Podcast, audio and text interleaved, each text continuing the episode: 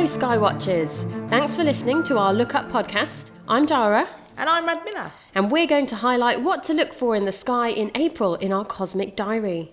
So, when looking at faint objects such as stars, nebulae, the Milky Way, and other galaxies, it is important to allow your eyes to adapt to the dark so that you achieve night vision.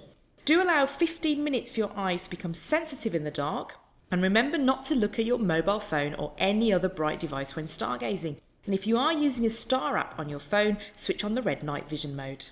Now, as April begins, the moon is in its waxing crescent phase and will build towards a full moon over the next 10 days.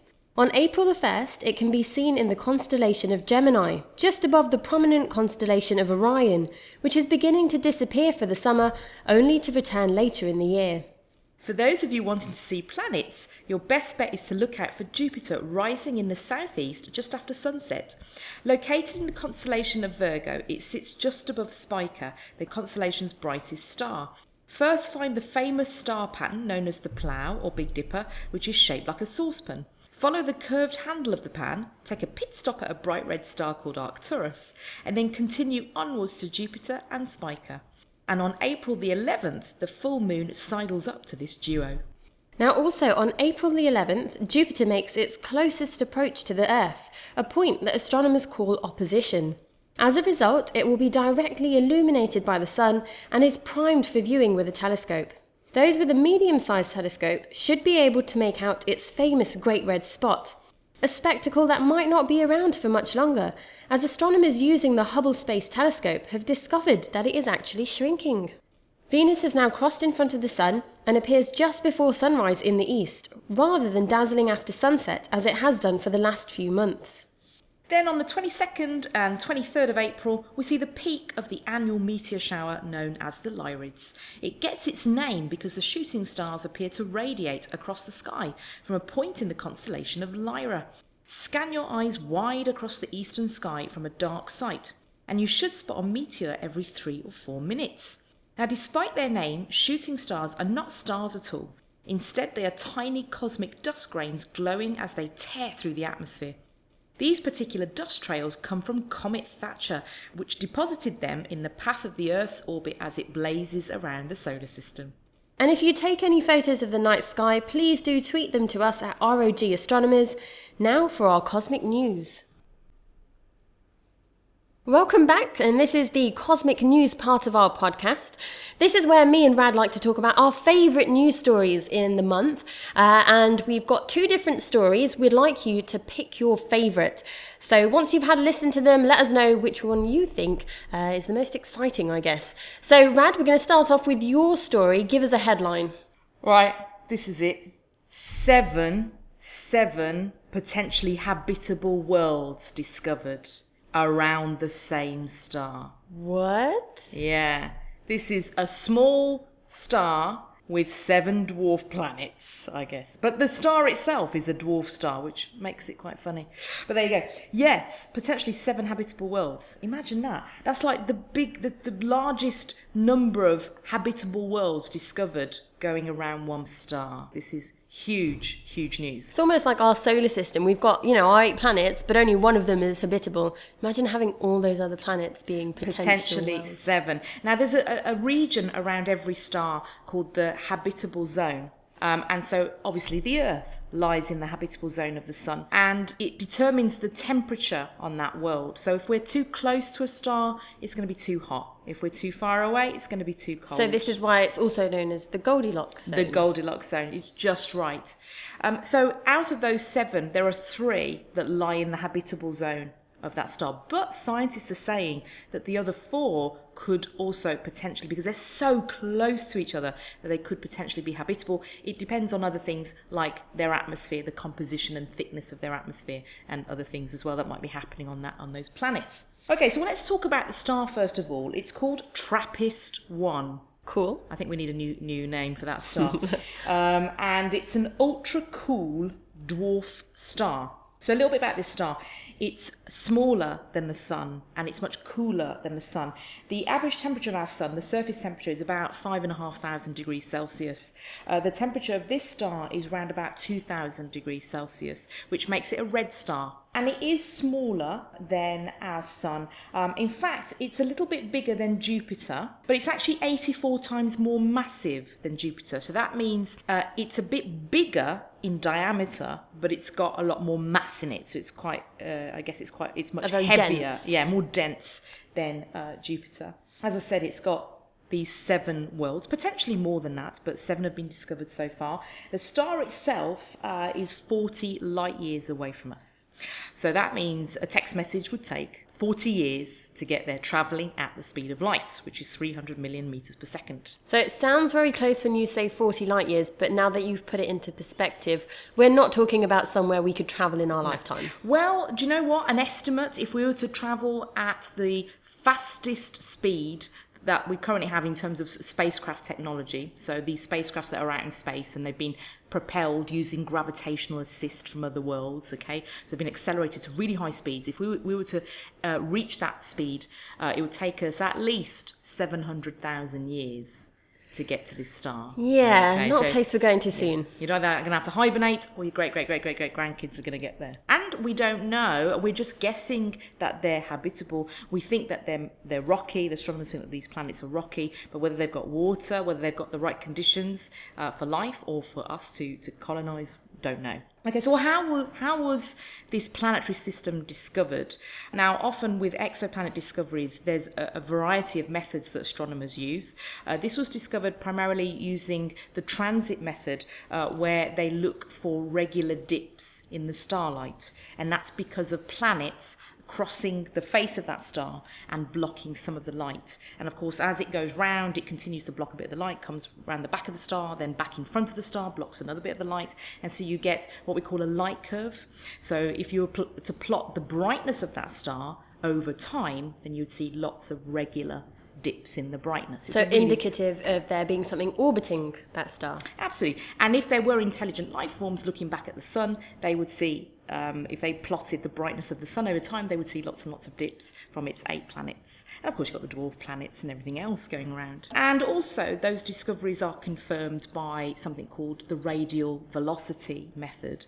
And uh, this is looking at the gravitational tug uh, of the planets pulling on the um, star itself. So these stars wobble and our sun wobbles because it's being pulled by all the planets orbiting it. So um, that's another indirect way of finding exoplanets. So using those two methods together, we know for sure that this star has seven dwarfs, seven planets orbiting it. So it is important that we always use uh, different methods, right, of trying to find these exoplanets. So if we just used one method, it wouldn't be counted as an actual confirmation. It's more like a discovery. Uh, Yeah. So we have to have two different methods to actually confirm it. This is really important in science. Um, it's uh, whenever there's a brand new, groundbreaking discovery, particularly if it's something that is uh, shaking uh, the theories of science. Like a couple of years ago, a group said that they had uh, discovered uh, that neutrinos, these uh, very, very uh, ma- uh, kind of light particles that don't interact very well with matter, they thought that they'd uh, measured these particles to have a speed greater than the speed of light, which uh, Seems the impossible. laws of physics, absolutely. And so they they um, published their results and then asked the scientific community to reproduce that experiment and to see if that was actually true. Um, and so that's how science works. This is great. When we we've got an amazing discovery like this, then it has to be confirmed by a, a, another experiment. So this is why you know we're, we're pretty you know astronomers are pretty sure that this is a real discovery. Now the thing about this star is that it's much smaller and dimmer than the sun, uh, which means it has a much longer lifespan than the sun. So our sun formed four and a half billion years ago. It's got another five billion years to go. So that gives it a total lifespan of 10 billion years. But TRAPPIST 1 has a total lifespan, we reckon, of about 12 trillion years. All right, so that's 12 million million years. That's a thousand times longer than the sun's lifetime. So they will live much longer lifetimes, these small red stars. And so, if there are habitable worlds and if there are life forms on these worlds, then they will enjoy a much longer lifespan. I suppose that also means that life has a longer time to evolve as well. Uh, if you if you're around a star that has a very short lifetime, it seems kind of unlikely that. Oh yeah, so life will really, have time to really, really big uh, blue stars. Uh, they don't live for very long. They live for a fraction of the sun's lifetime. Um, and in fact, it's thought that it took maybe a couple of billion years, or maybe one and a half billion years, for the for just single cell organisms to form on the Earth. So uh, yeah, you do need billions of years. We think, just looking back at the history of our origins on the Earth, just for for the first cells to form.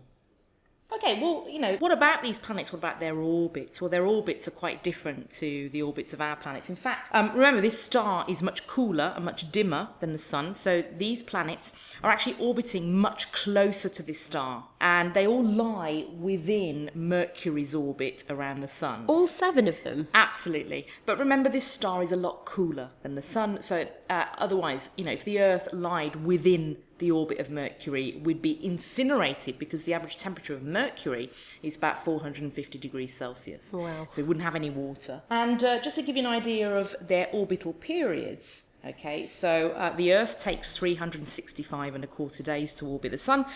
Uh, the closest of these seven planets orbits TRAPPIST 1 in only one and a half Earth days. And in the seventh planet, its year passes by in only 18.8 Earth days. So really, really short Really quick. orbital periods. Can you imagine? You'd have a birthday every one and a half Earth days. I'd be ancient by now. Yeah, absolutely.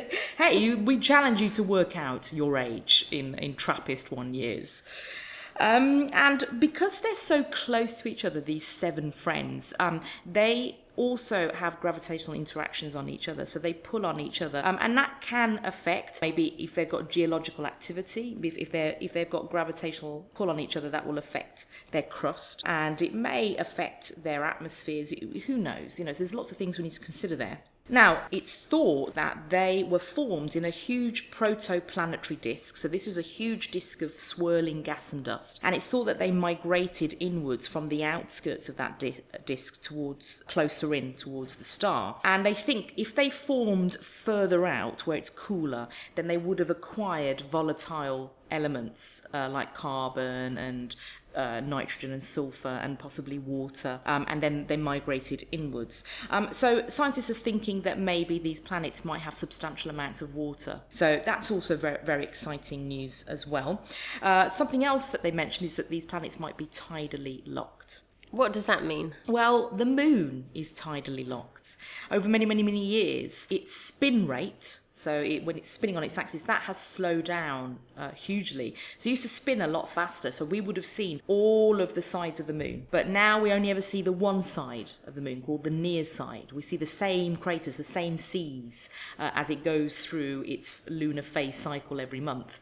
So one side of the moon is continuously facing the Earth, and then we've got the far side, which is continuously facing uh, space, I guess. So if it's tidally locked, it takes the same amount of time to orbit as it does to spin on its axis once. Yeah, absolutely. So our moon takes uh, 27.3 days to orbit the Earth, and it spins on its axis once every 27.3 days, just enough so it's constantly turning just a little bit, so you only ever see the one side of it.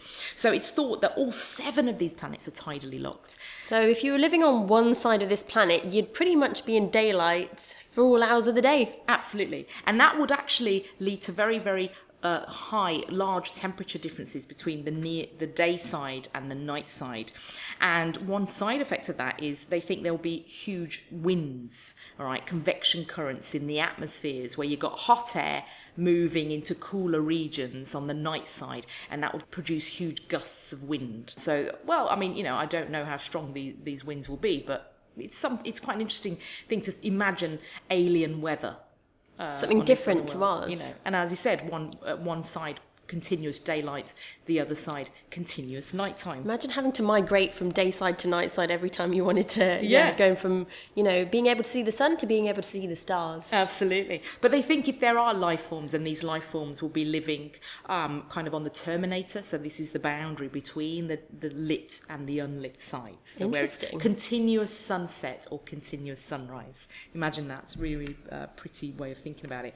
Uh, they were a bit worried about the star itself. These red stars tend to uh, have lots of flares, lots of eruptions, and they can uh, produce uh, huge amounts of X-ray and ultraviolet radiation every so often. Um, and if that's happening, then that can erode the atmospheres of orbiting worlds, or um, it can actually lead to the breakdown of water. So uh, if there are water molecules, if there are oceans and seas, then these water molecules might be broken down, um, and so hydrogen is lost to the atmosphere, and you're left with oxygen behind and a reduction in the water quantity on the surface. So there's a lot of chemistry going on there. But you know, if they are very watery worlds, then they might still have enough water for, for life to exist. So it, it doesn't mean that there won't be any life forms. It's just something that, that we need to consider. And of course, the future lies in the latest technology that's uh, going to be either launched into space or built on the ground here.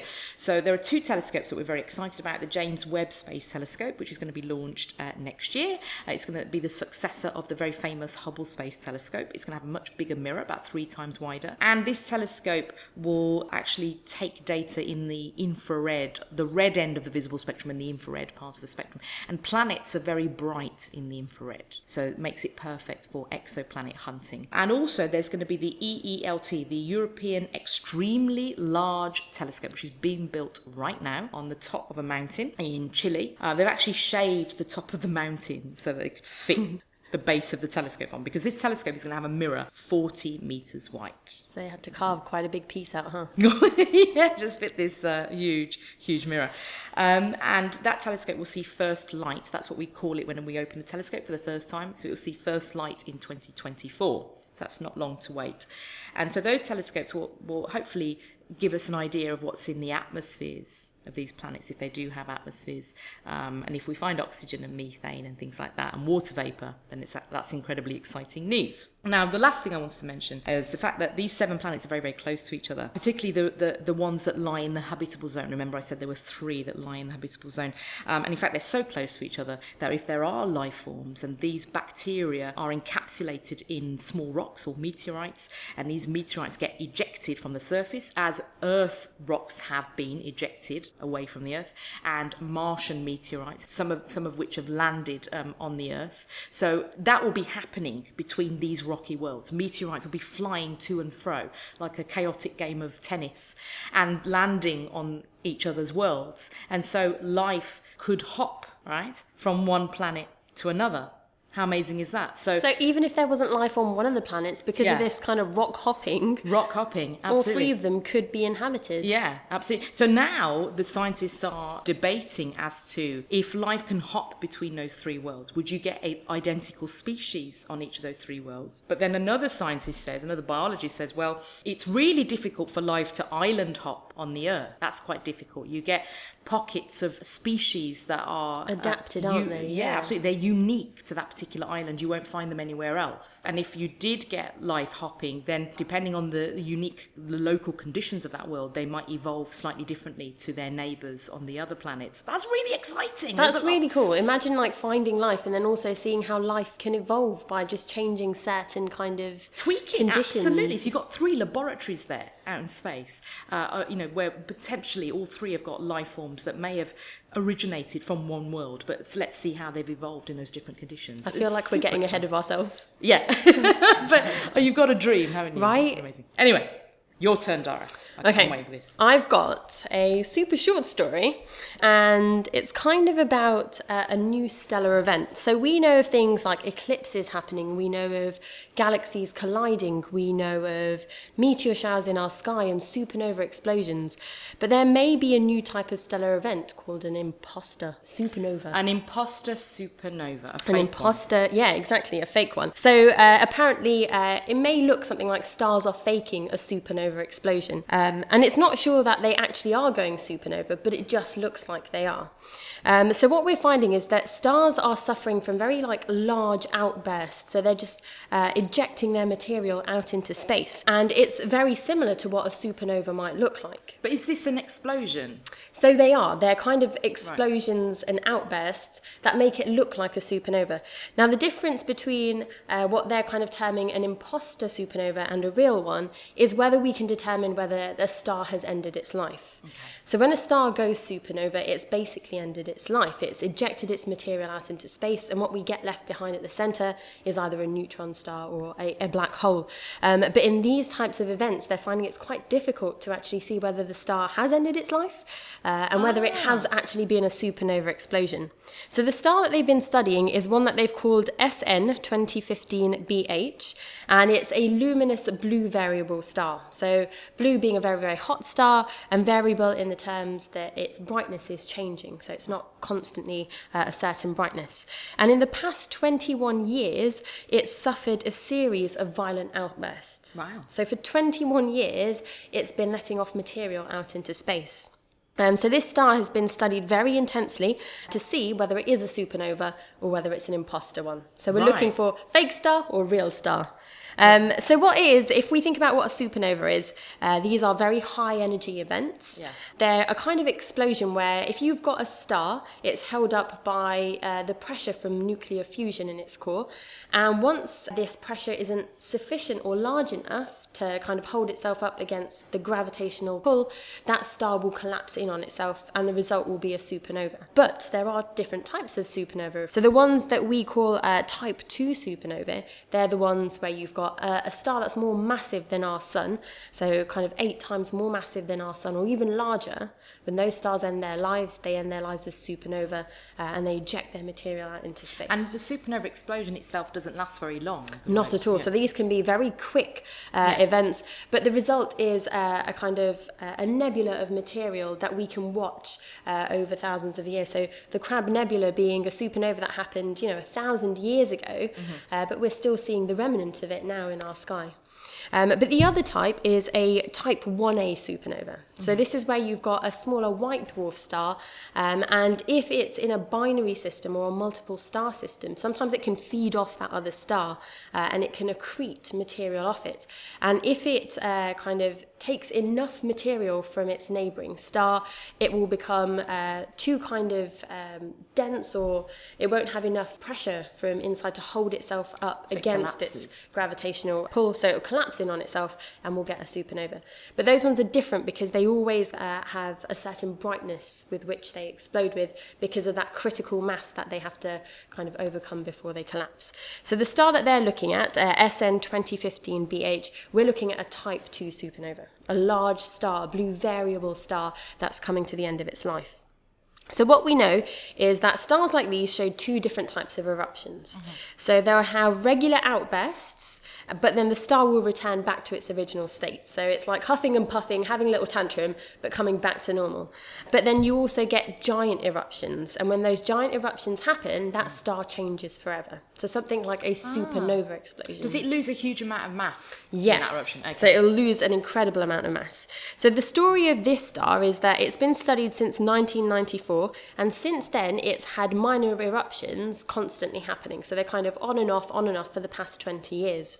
But in February 2015, they detected an outburst which was classified as an imposter supernova. Right. So it expelled a huge amount of material out into space. It was bright like a supernova, not bright enough to be a supernova, but pretty bright. And following that, in the following kind of months, they made weekly observations and they saw that this kind of decay in brightness. So just like a supernova, you have a massive outburst and then it kind of dims ah. again. So they saw that happening. That was in February 2015. Following that, in May the same year, so only three months later, they saw an even more intense outburst. So this was actually then called the main event, right. and that imposter supernova, oh. she quotes, was called the precursor event. Right. So it's like an explosion before the main event, and a uh, taste of what's to come. Right, the exactly. Before the main. Uh... But this one was more comparable to a supernova, so it was much brighter, more mm. energy But the crazy thing about this is that for eight days after that main event, instead of its brightness dimming, Yeah. its brightness went up. It increased for Ah. eight days. Um, so it's not like a supernova explosion where you've got an outburst and suddenly dims as Yeah. the energy has kind of kind of gone out into space. While that main event happened for eight days, there was a, an increase or in intensity of that star.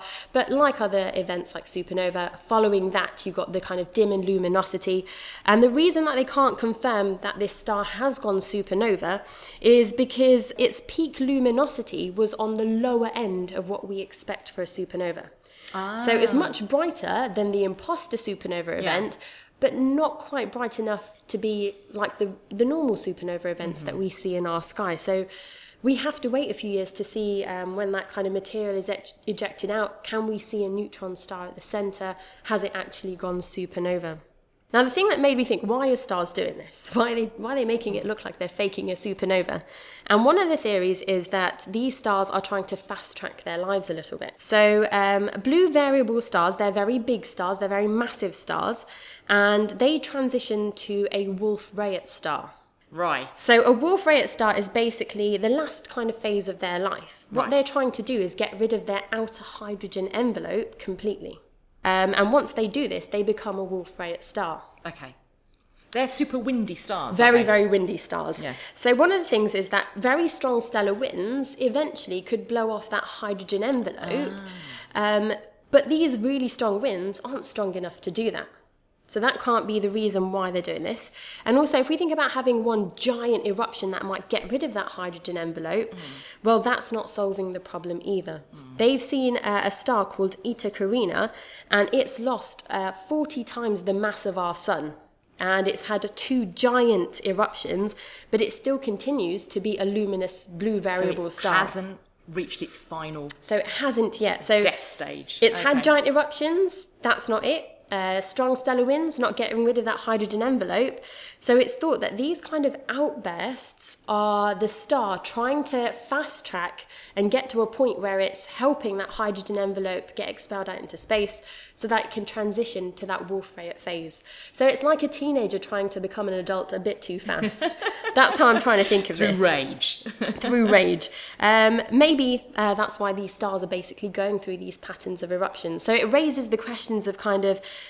are there, is this a new type of stellar event? Yeah. Is it a precursor event? So is this a Yeah. kind of alarm, a precursor imposter supernova happening? 40 days thereabouts later, you're going to get a main supernova event. Is that the case? Mm. Because if that is the case, well, if we look up in the sky, we could actually predict when supernova are going to happen. Yeah, yeah. If we find these imposter supernova events, we can, you know, point our telescopes up ready, ready for the main event. So that could be something quite new uh, to have a look for. And also, we want to find out, you know, what's driving these eruptions. We still don't understand uh, why these blue variable stars are trying to, or how they're getting rid of their hydrogen envelope. Right. We don't think it's just stellar winds. We don't think it's giant eruptions. Yeah. Could it be these violent outbursts? So it's all about finding the physics of how this is happening.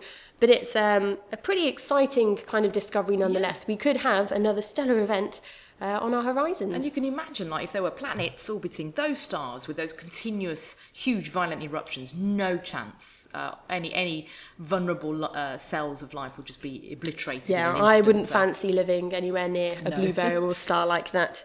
So, yeah, imposter supernova, could they be a new stellar event? That's my story. amazing. So, potential life on uh, these little planets and no life around violent stars. That's so, it. uh, Contradicting stories. Absolutely. We're going to put this on Twitter. We're going to put it to a vote. Um, if you'd like to vote for your favourite store, we'd love to hear from you. Uh, you can find us at ROG Astronomers. If you have the hashtag ROG Schools, or no, we can chat to you. Um, so uh, hopefully we'll see you again next month for our uh, May podcast. Uh, so clear skies, happy stargazing.